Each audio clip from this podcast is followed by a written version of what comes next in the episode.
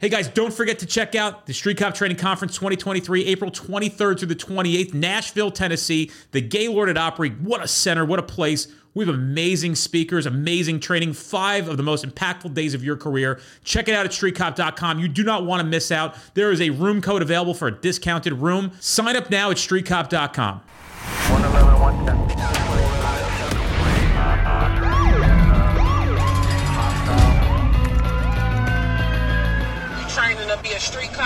guys, welcome to this episode of the Street Cop Training Podcast. I'm your host, founder and CEO of Street Cop Training. Today, I have with me a gentleman who has a great story to tell and tells with the intention of bringing awareness to a lot of issues that faces law enforcement today. Uh, no other than a great gentleman, a 33 years in law enforcement, right, Mark? Yes, sir. Yep, absolutely, bro.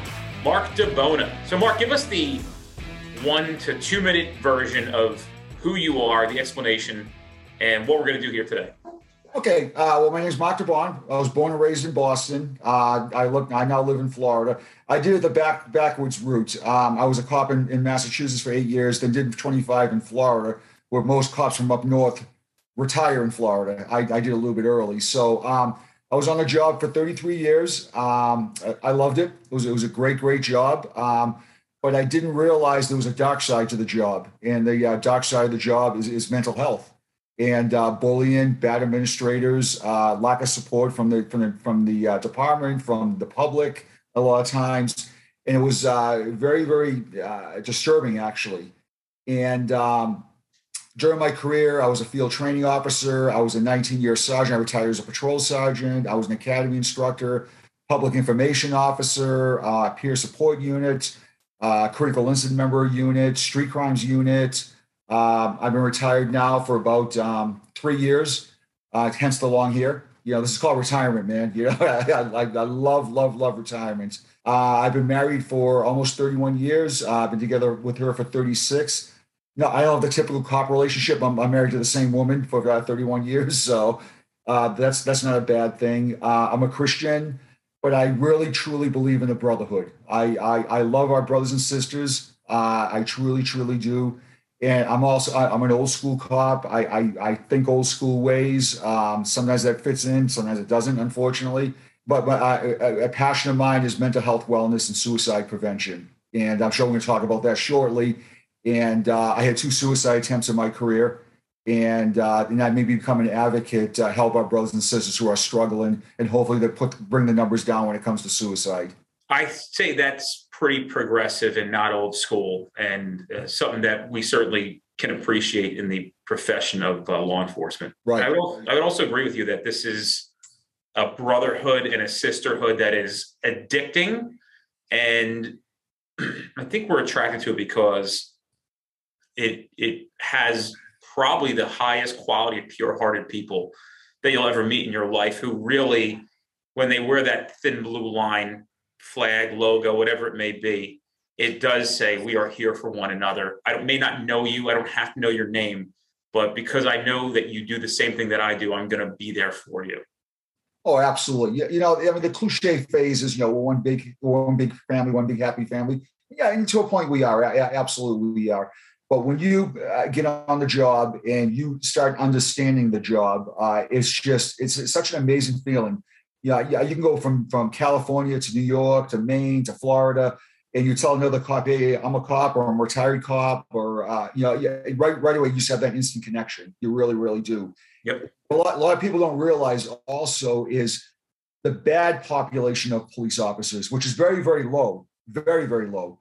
Uh, we don't want them. We don't want them on the job either. No, not at all. Get rid of them. They're, they're no good, you know. But a lot of people, unfortunately, think that we we we tolerate bad police. In our rally, we don't. That's why we have to have very good training for our officers to eliminate that and to have a very successful career and uh, and, and, be proud of their career. Also, I'm very proud of my career. I I, I made I made mistakes in my career, absolutely, like any other cop did but it was a for the most part it was a great career and and um, it, it, was actually an amazing career to be honest with you i, I lo- loved it loved it loved it one thing i've been thinking about recently is really i believe that we have to start introducing significant quality leadership into the recruit programs so instead of worrying about marching and flag bearing and all that stuff let's spend 10 to 15 hours explaining what good leadership is and plant those seeds for the future. What's your thoughts on that?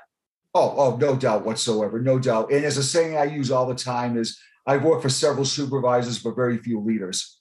And we have to instill our new cops and our cops that are in the academy that are, are striving to become leaders, not supervisors, become leaders, because you lead by example. That's it. As a sergeant of 19 years, I profess that. I led by example. I went out there and made arrests, wrote tickets, answered calls, but most of all, I had the guys and girls' backs. And that and that goes a long, long way. Yeah, you're right. We can, you know, we can go into the academy, teach them this and teach them that. And, you know, that's good, that's great, or whatever, you know.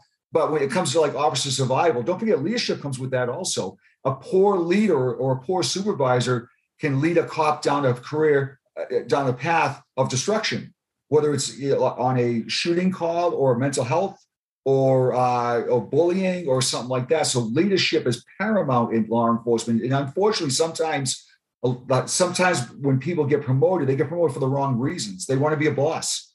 Now, you know, from being up north, we, we use the expression for our supervisors as boss, you know, right.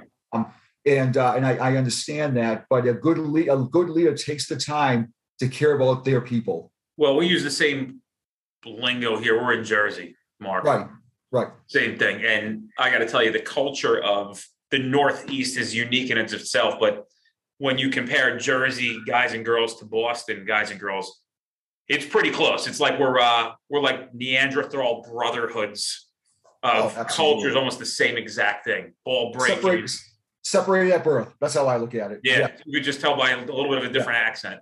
Yeah, yeah, yeah. And I get the better of the two. So yeah. so so all right. So let's go into you know what you're doing now to raise awareness and then tell us your story.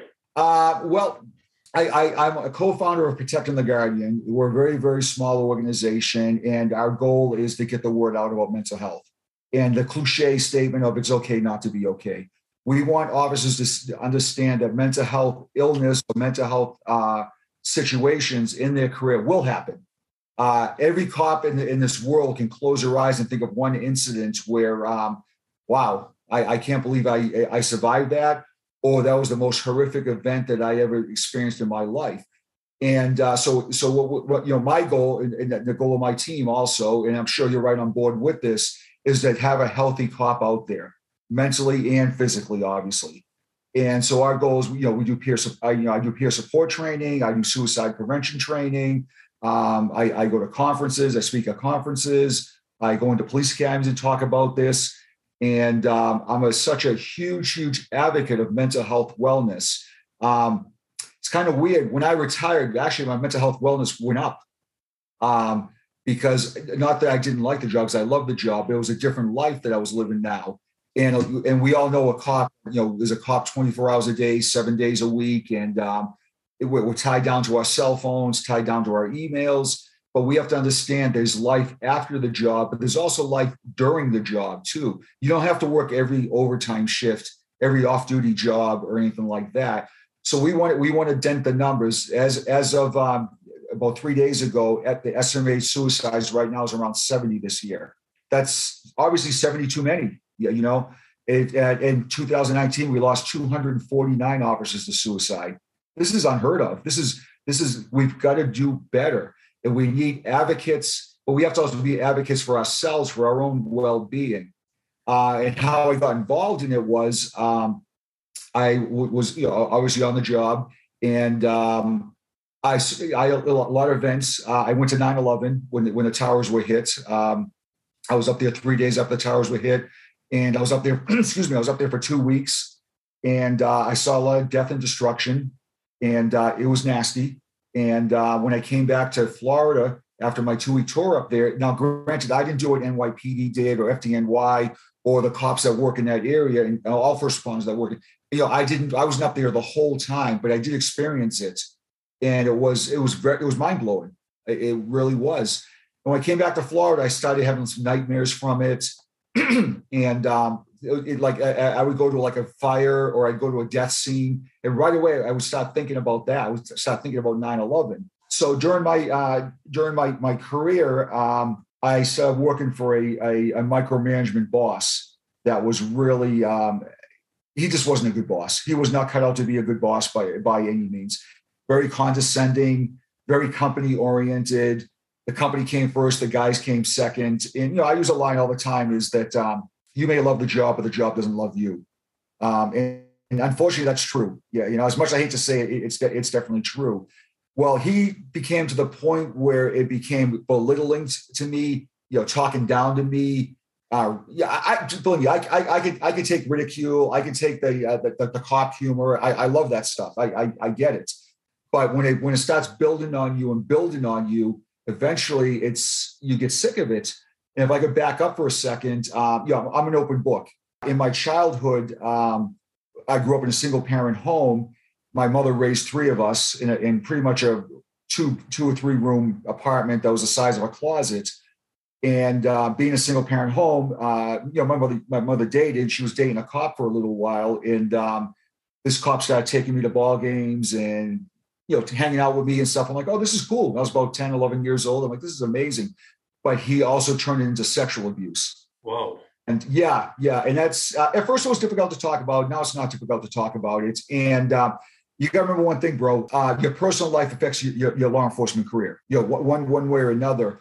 So um, during the ridicule in the um, in, in during the uh, while I was on the job, my my abuser, uh, you know, like I said, was a police officer. Um, he would call me precious. And um, there's a thing there's a thing in mental health world called a trigger. Something triggers you, obviously upsets you. And uh, my abuser used to call me his precious little boy. And uh, that would right there i would zone in on that. So i started having uh, ptsd issues from that. Uh, started having nightmares of my abuser. Um, when i when i go to sexual abuse calls you know i'll be honest with you i wanted to rip that guy's head off the bad guy's head off you know because i envisioned what happened to me as a child you know thank god i didn't rip that guy's head off but i'll be honest i wanted to you know so it got to the point where I, I didn't want to go to work anymore. Uh, I was having panic attack, panic attacks at work. Uh, I got a bad evaluation. Uh, I was always, I, I, hate to sound like I'm bragging, but I, I was a damn good cop.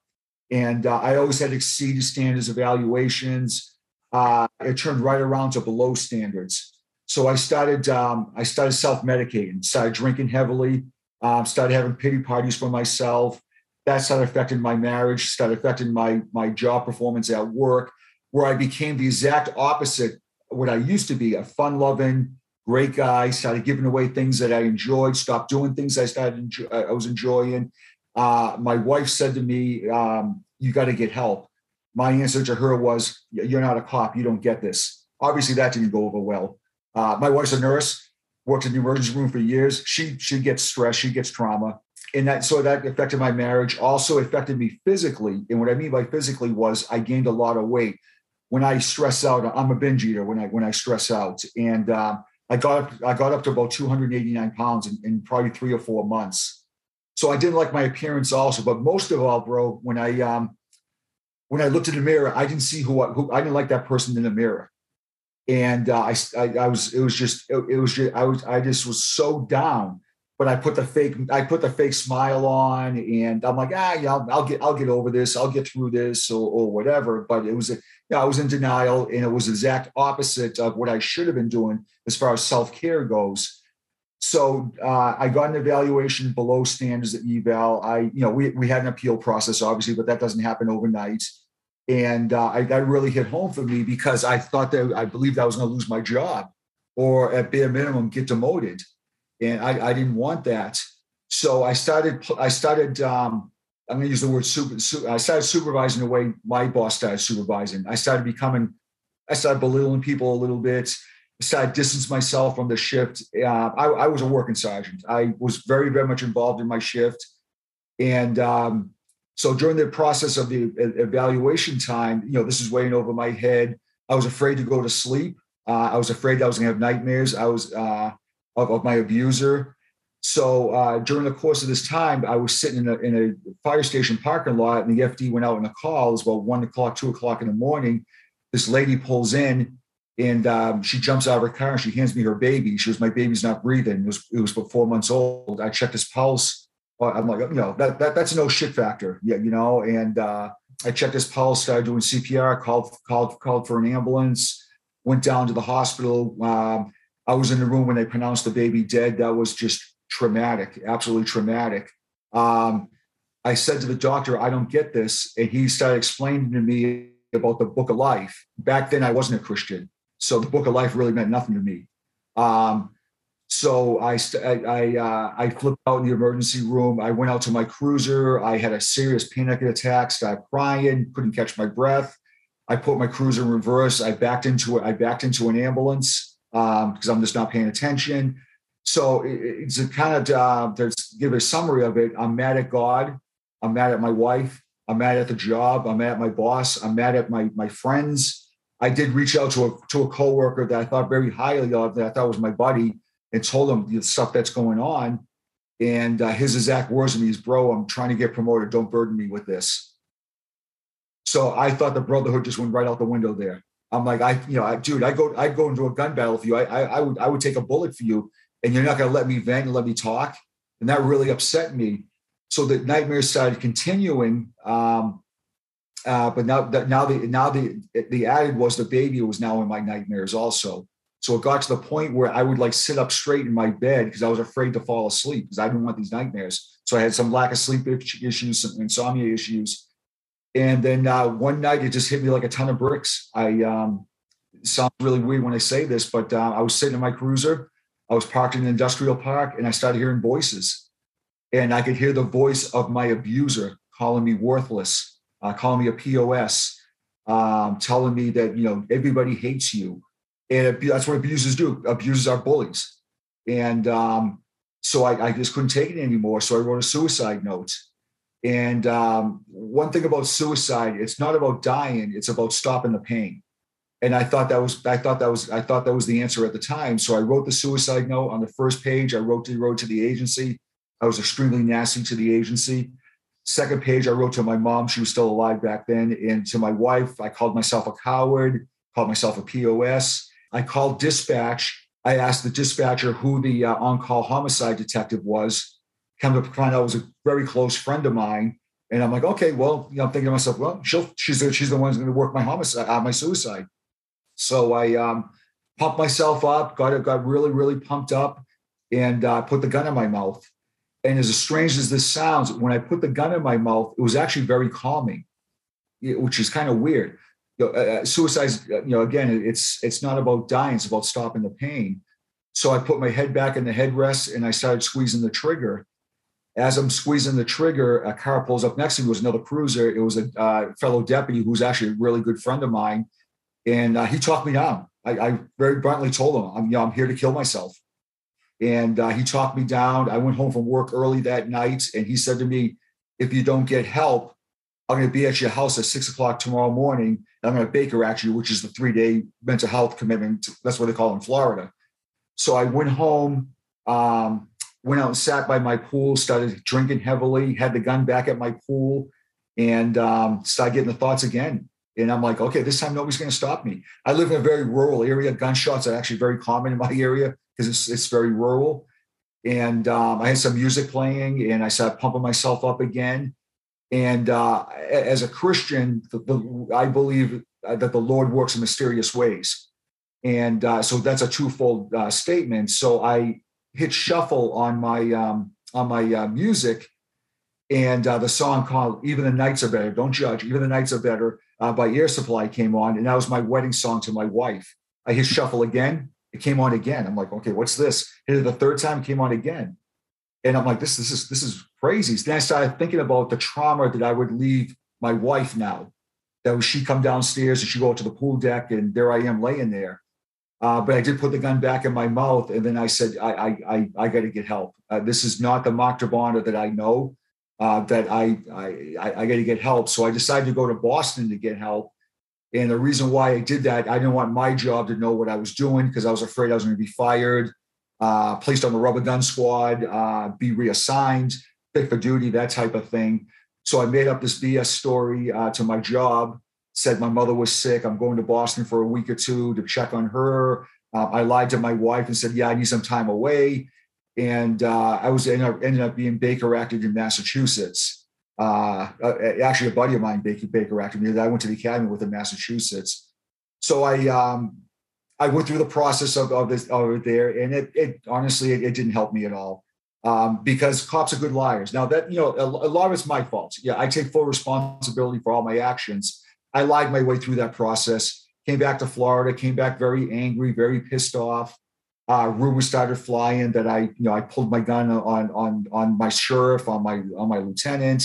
I had a breakdown. Well, I did have a breakdown. That was true, but people didn't talk to me anymore um, people said to me, "Listen, I I, I can't work with you. You, you. you got a screw loose. You should you shouldn't be carrying a gun."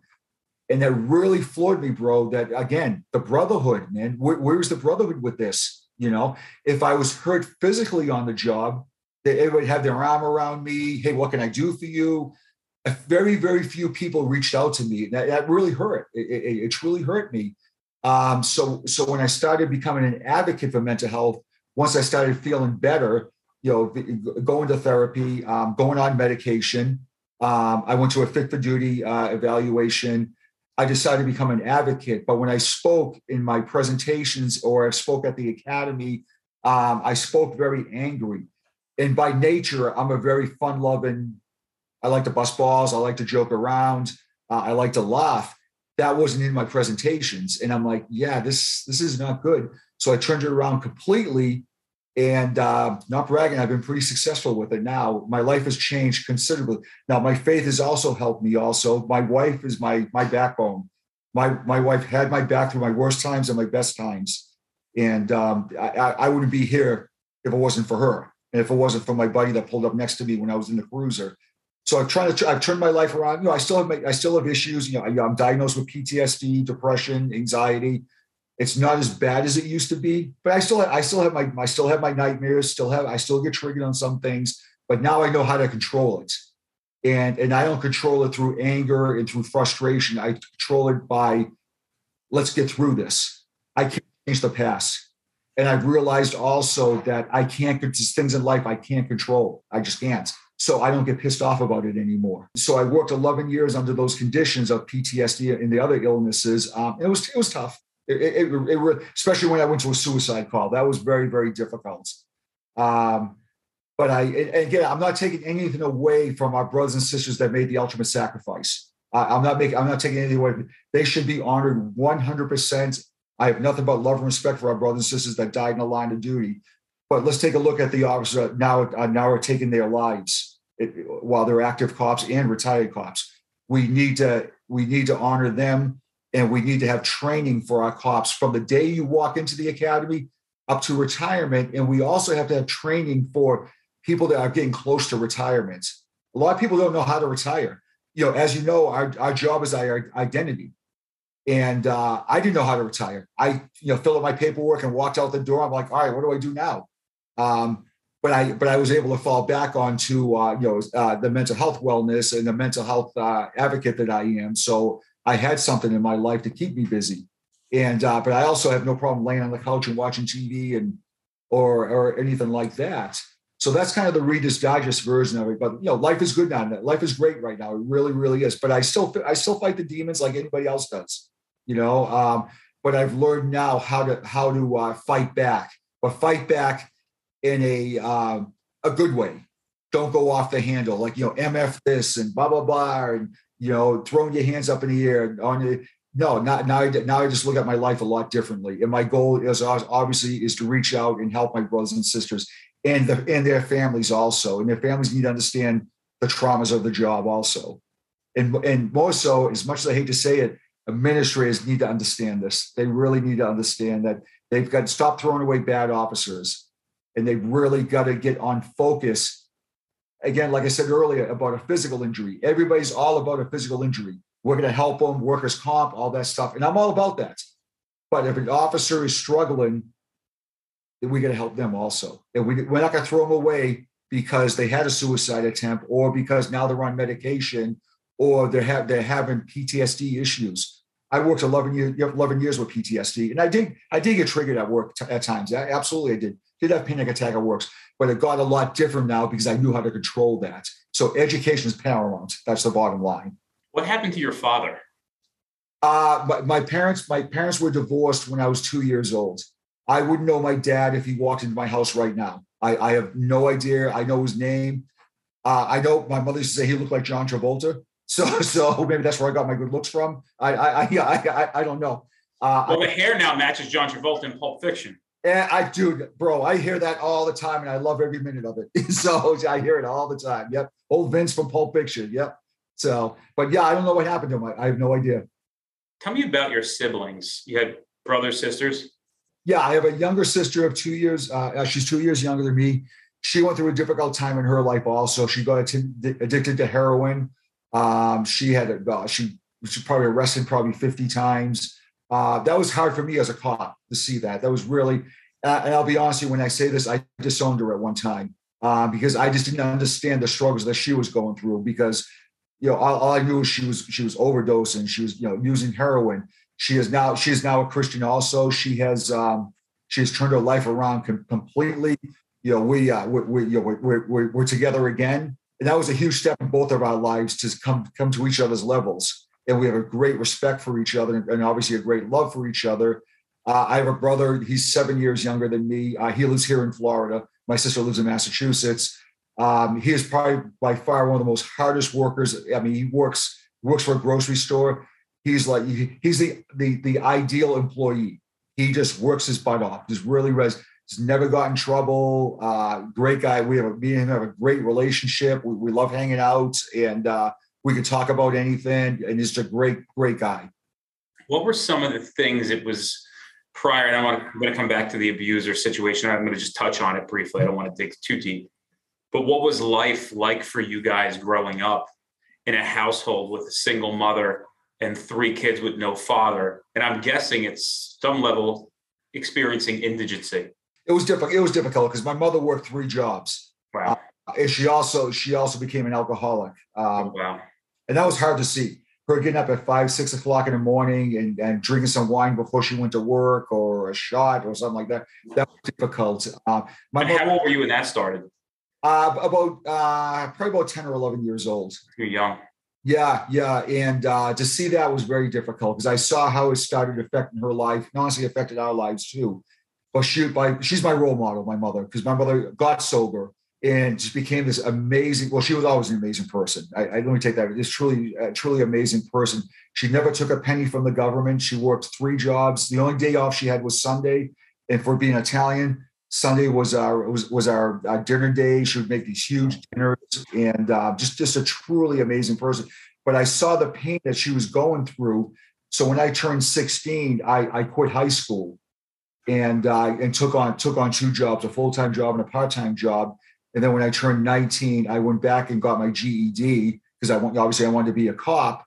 And uh, but at 16, I felt that I had to give something back to my family. Yeah, I was the oldest, um, and I had to do what's right for my family. And my mother, you know, to the day she died, was an extremely powerful woman, really, really powerful woman. That's very impressive. This is a lot about your character that you at 16 recognized what you had to do for your family. Right. I think uh, that needs to be acknowledged that that was quite impressive as a human being. Well, thanks, bro. And I gotta be honest with you, it came with a lot of embarrassment. Uh, high school dropout, and that comes with a stigma, obviously. Uh, you know, and that was difficult. And then when I uh, went back and got my GED, um, I could tell people looked down upon me because I had a GED.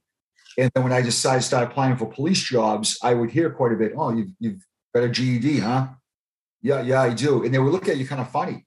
And then when I told them why I got a GED and what happened, and then, oh, okay, that's that's cool. I get, I get that. I get that. You know, and it was difficult because my, you know, I, I didn't go to my prom. Um, you know, I, I left a lot of friends behind when I when I left school.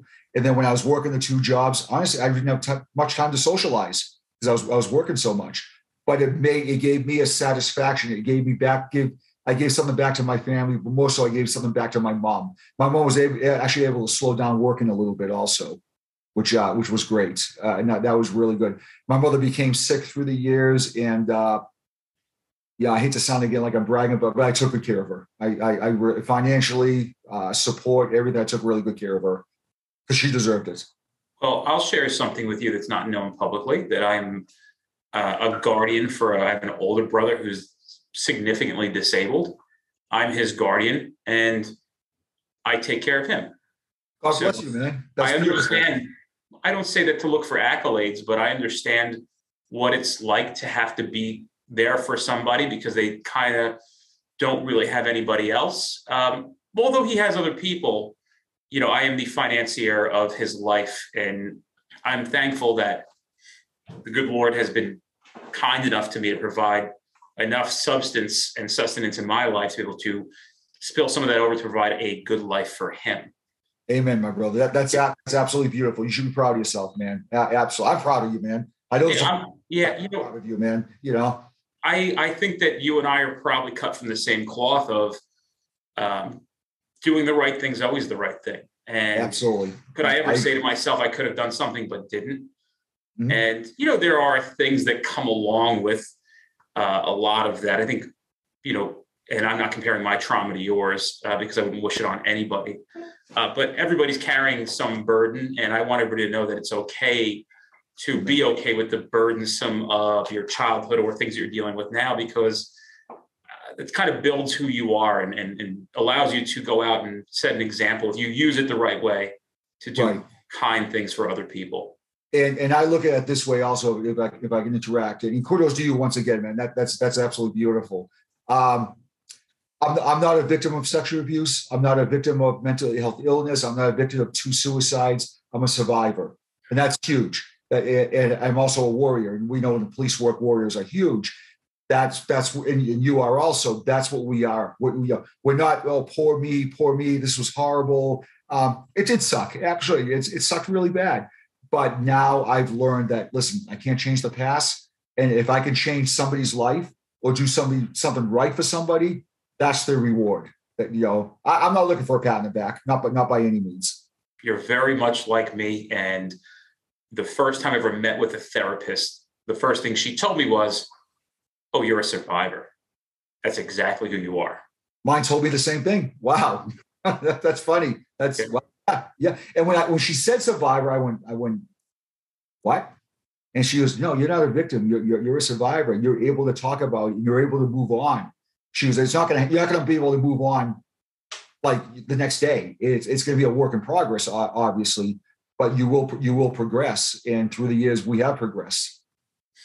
You know, I I um I find it interesting and I'm very much, you know, fascinated by mental health and constantly looking at myself. And again, I'm fortunate enough to be somebody who does not suffer from mental health issues. Uh, I've never had any, and I'm thankful. But I also acknowledge that that's a very, very big blessing. And I want to express to people that maybe years ago I would have been judgmental, but I think there's a real decent paradigm shift in the world when you can go from judgmental to compassionate. Oh, And absolutely. I've been working on that a lot in my past year of my life. Um, and maybe the past few years of my life, but really, really much more in the last three to four months of understanding compassion before I make my judgment, trying to understand why. Right.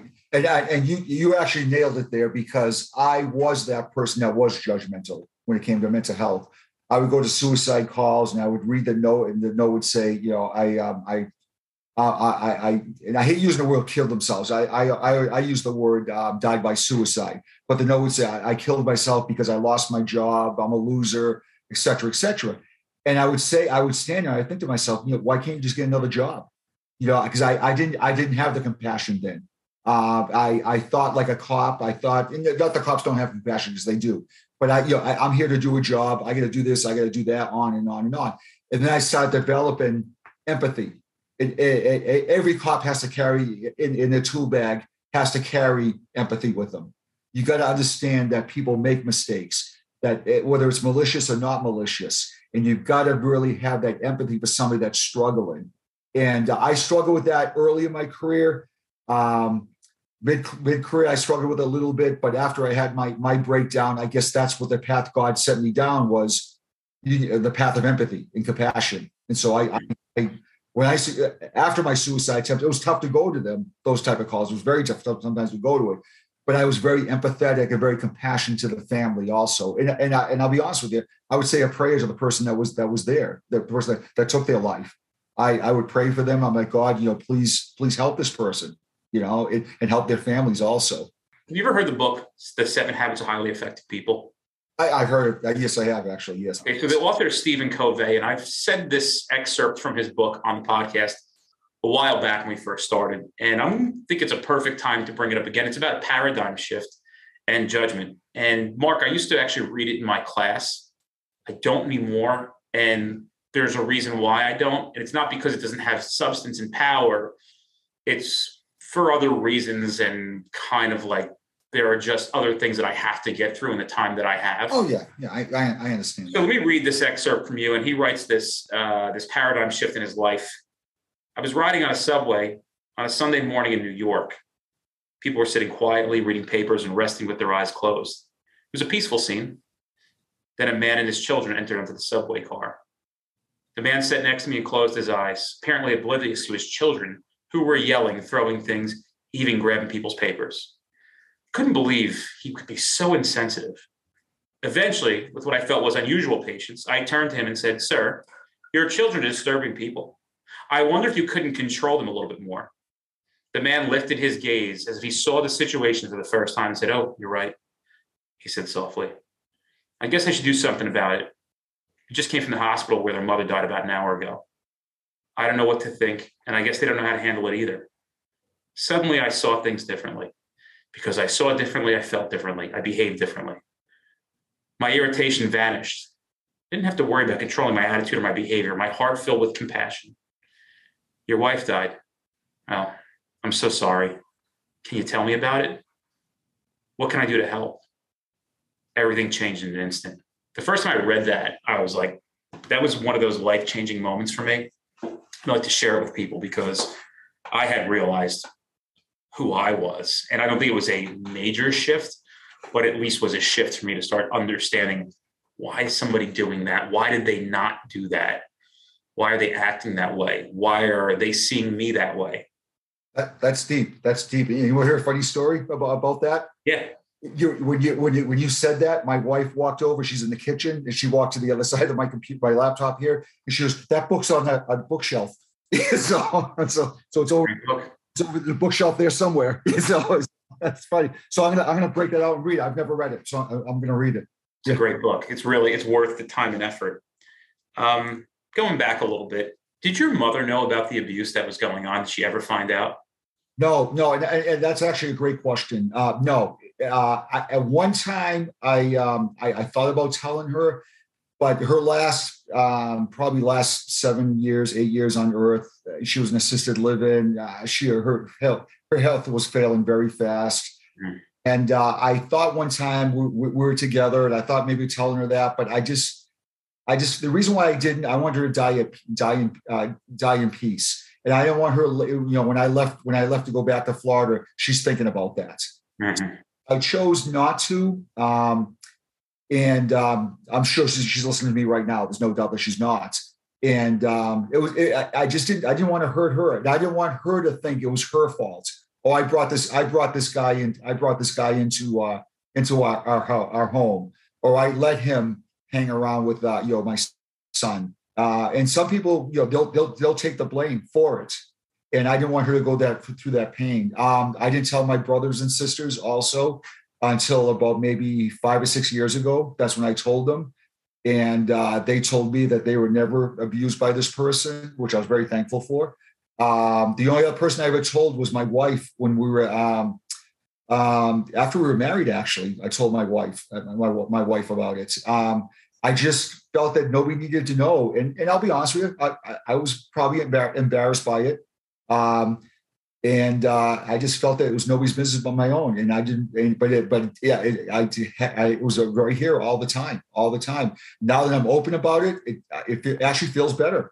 You know, um, as as a Christian, we're taught to forgive.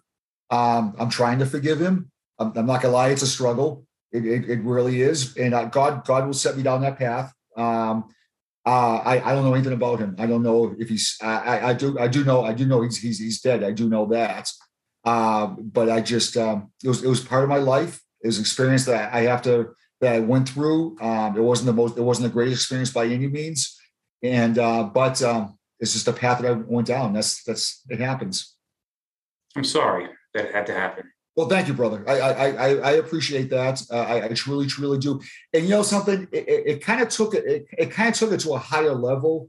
And what I mean by this is sound really weird or shallow, or however you want to word it, but being abused by a police officer, uh, a man that I really looked up to, in all my life, I wanted to be a cop, and a person I'm like, oh my god, this is gonna be like my father figure now. Um, you know, and then uh, that that just took it to another notch. It, it, it really, really did and um, it, it, was it was it was weird. It was really really weird. And then when I when I went back and telling my story when when I was being bullied, you know, uh, by my boss who was who was also a police officer, it was just like minus the sexual abuse, it was the same. It was bullying because as we know, sexual abusers are bullies. So it was tough. Do you have kids? No, we don't. We have two dogs, so we no no, no kids at all. We have a um, kind of a funny story. We we have a German Shepherd. His name is Romeo. Uh, he's a service dog and uh, full fledged service dog, the whole nine yards. And that's going to sound really weird when I say this, but he failed the class. Yeah. was, there's no written exam as far as I know. So, so, and what he does, he does, he doesn't do well in public. He does, uh, he's very, he's, he's skittish in public. Um, but he, but he works off my emotions. Um, I had a nightmare a couple weeks ago. He dove on the bed. Um, he's very loving. Um, he takes good care of me. He really, he really, really does.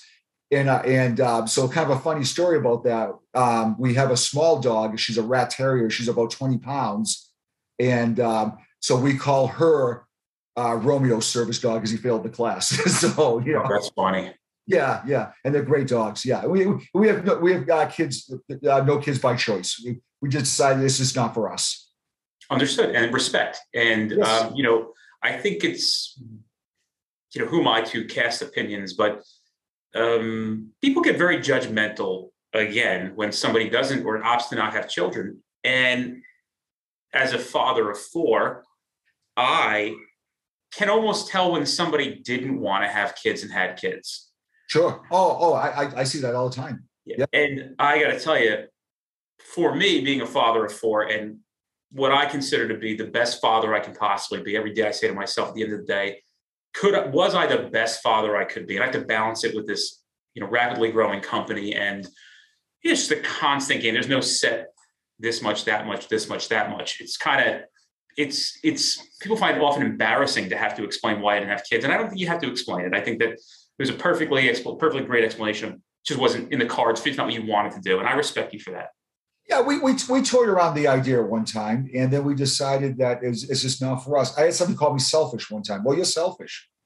How am I selfish? yeah, you know, I, I, that one I couldn't understand, and it just it just wasn't in the cards. That's that that's that's the bottom line. You must have your hands full with four kids, obviously. I enjoy it tremendously. Good for you, man. Awesome. That's I don't awesome. even even the worst of it doesn't bother me one bit. I can literally see it in your face how much you love your kids. I mean, I, I can literally see. Yeah. What, what are their ages? eight six four two one come up on five, and and fucking comical. I mean these these kids. I mean we're having a deep conversation. Um, we're a very comical family, and if you actually start following our social media stuff, you'll see how right special I am at times. There's nothing wrong with that. No, not at all. And I think that's probably what the attraction is. It's authenticity. Right. Uh, from from I think what people like the most about street cop training. And um, you know, not everybody loves the things that we're doing, but uh, I certainly remind myself of the importance of the work that we're doing. Absolutely. Even especially right now, facing some significant adversities in the business that we're in.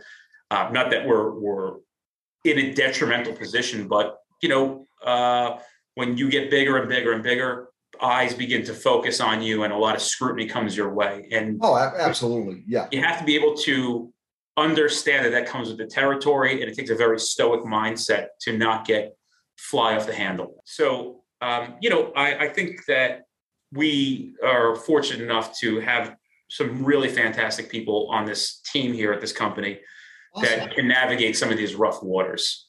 Right, right. Yeah, and you, you know, when you said the bigger you get, you know, it's a, obviously it's a challenge. There's no question about that. There's some jealousy issues that come out come with that also. Uh, I was with a different organization before I started my my organization, and uh, you know, I, I, oh yeah, you're, you're trying to oh, you overtake us, or no, I I, want to go a different route. I want to go with a different vision. I'm not, I'm not bad mouthing them by any means, but I want to go to a deal. Oh, you're just trying to put us out of business. No, absolutely not. I'm trying to put that, you know, we're all in this together one way or another. But you're right. The bigger you get, uh, and I, and I, I, I get on a smaller scale, I get that I'll, I'll be on Facebook and I'm friends with a lot of people on Facebook that do a lot of speaking. And I, I post my, my speaking events and not, not for self-proclaimed to get the word out, you know, and, uh, and I'll get a private message. How'd you get that gig? Would they pay you? You know, you know, stuff like that. Like, dude, we're, we're not in it for that reason, you know. And and I, will tell you that that does frustrate me a little bit here and there. It, it, it really it really does. Or they'll say, hey, I want you to endorse this. Uh, and you know, and, and you know, if we believe in it, we will endorse it. I, I, absolutely, we will. Um, but I have no problem saying no, also. And um, but again, the bigger you get, the, the more targets you get, also. You know, and and that's really sad. Real strength is found in your ability to, here to like this one, try to understand and have compassion for those who are judging you and who are angry at you. Right. And then forgiving them, knowing that something's kicking their butt. So, what I say is, where's the pain? Where's the anger? What's causing it? What's kicking their butt? Right. That's a that's a powerful place to be. Um, you know, this is not a brag. This is me just, you know, showing how I have relevance to this conversation. Earlier, I said that we know that we're doing good work, and that is what pushes me to continue to show up and do the work.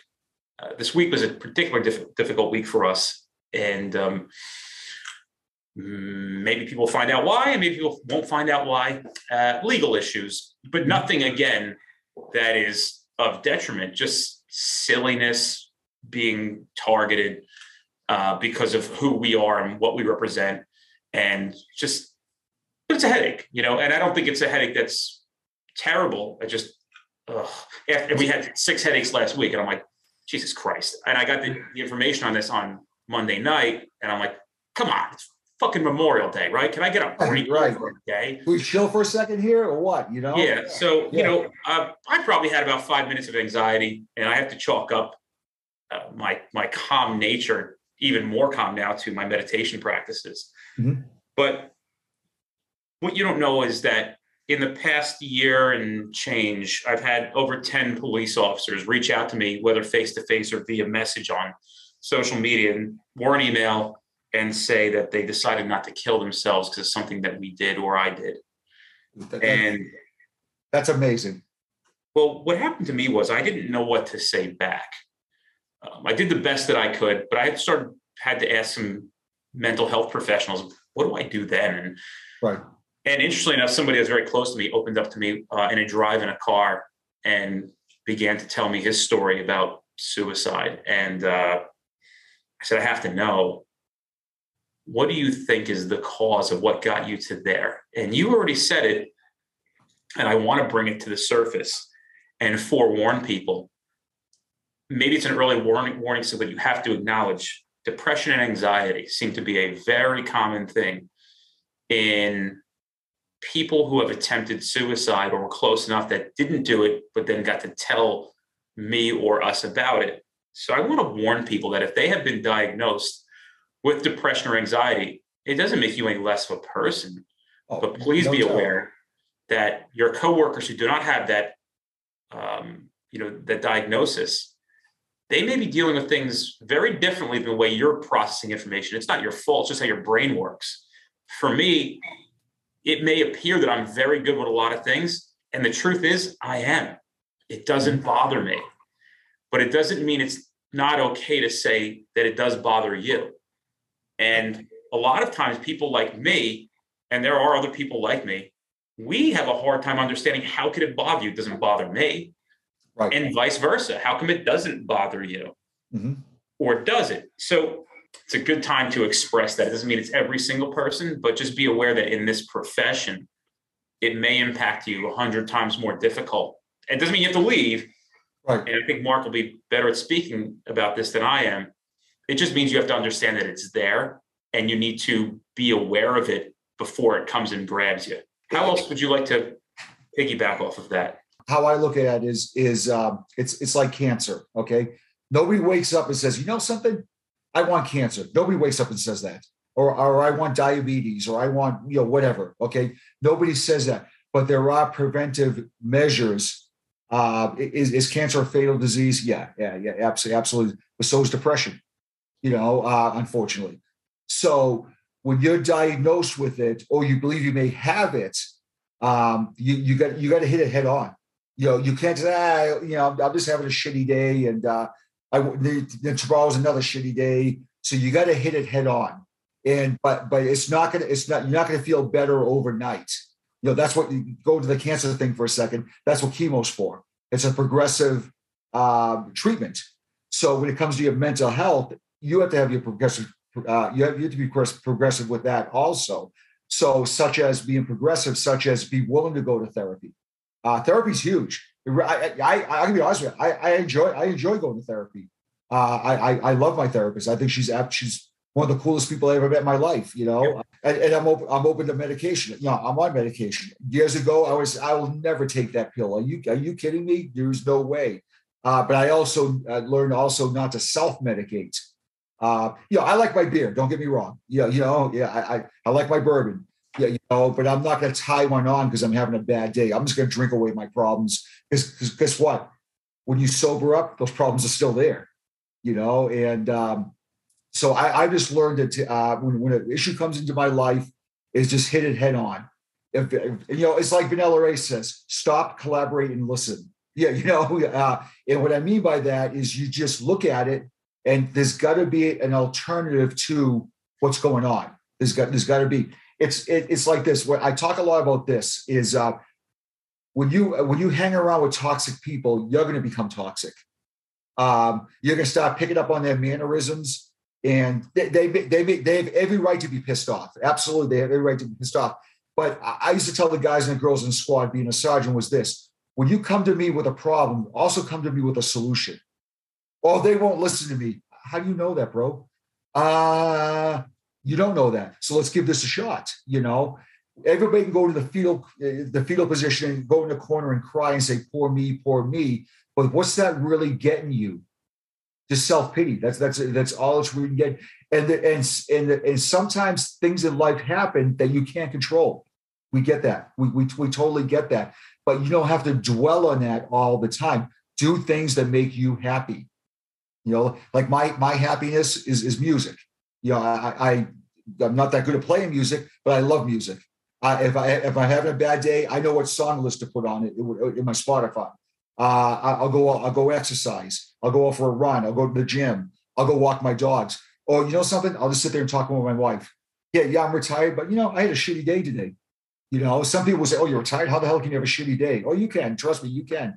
But you, uh, and, and one thing also is you have to take time to make time, and make time to take time, and that's that's that's so true in so many ways.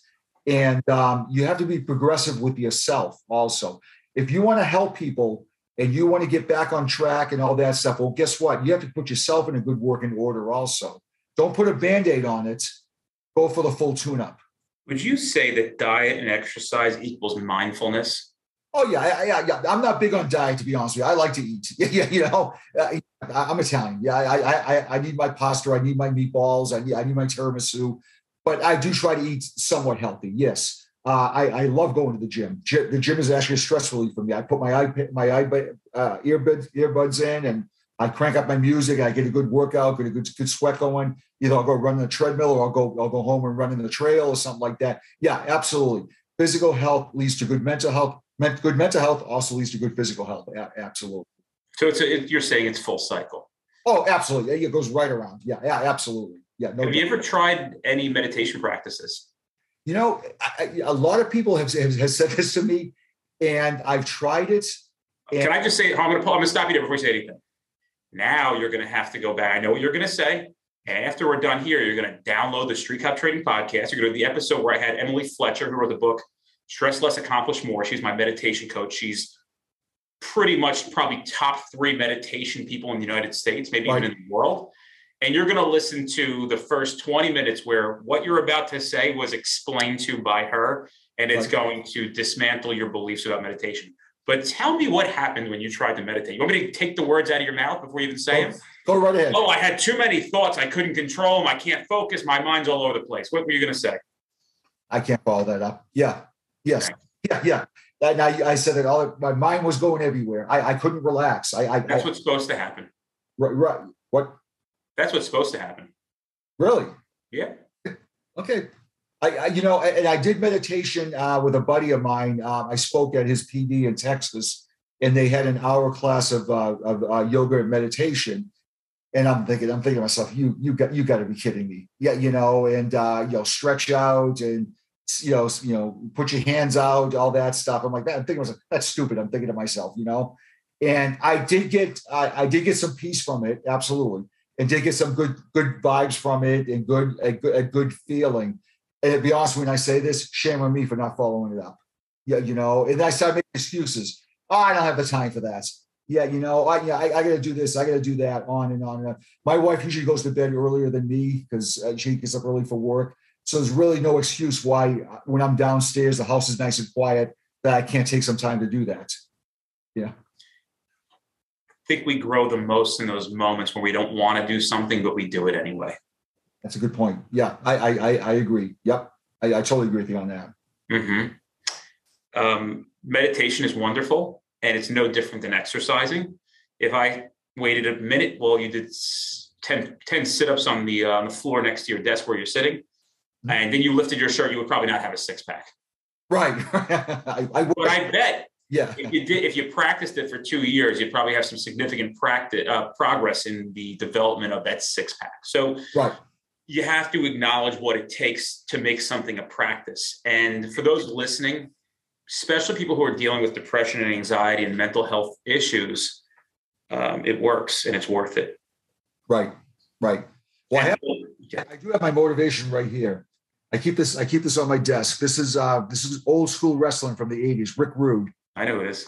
Yeah. And I say, you know, that's my. I want to look like him someday. So, and there's the six pack. That'll probably never happen. I'm going to probably argue that most of those WWF wrestlers at the time probably using some additional anabolic steroids. You think? Yeah, a little bit, right?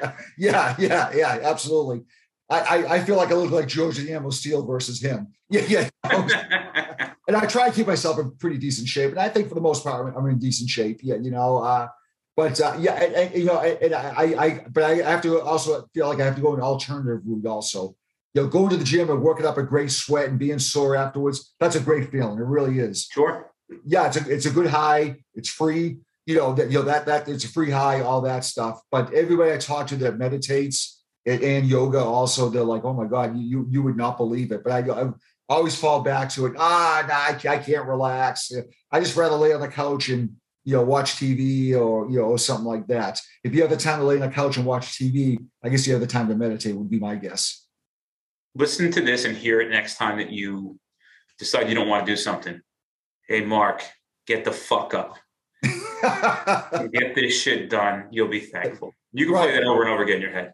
Right, right, right. That's a that's a typical northern northern expression. Yeah, absolutely. Yeah, yeah. So So, where can we find out about your organization, social media, websites? Give it all. the, the, the, the name of the organization is Protecting the Guardian. We do have a Facebook page and we do have a, a website, protectingtheguardian.com. And all anything that you need to know about our organizations on both pages, the uh, the website and the um, uh, the Facebook page. Contact information's on there. And uh, somebody reaches out to us, we we answer very fast, actually, very very fast. You know, we're not going to leave somebody. But I will specify this, if you don't mind, we are not a crisis line. And uh, what I what I what I mean by that, uh, if you sent an email, if, if an officer or somebody's struggling, uh, we may not see that email for a day or two, if not longer. Sometimes we're pretty quick on responding our, to our emails, but we're not a crisis line. But however, on our on our uh, page on our website, we do have resources for that, but we're not one that we we, we don't manage 24 hour hotline. Maybe someday that could happen. I wouldn't I wouldn't object to that by any means but there's a lot of good organizations out there that have the 24 hour hotlines, crisis lines, uh, whatever you want to call them. I see that one person as you're talking on our Facebook that's mutual is uh, Mario Oliveira.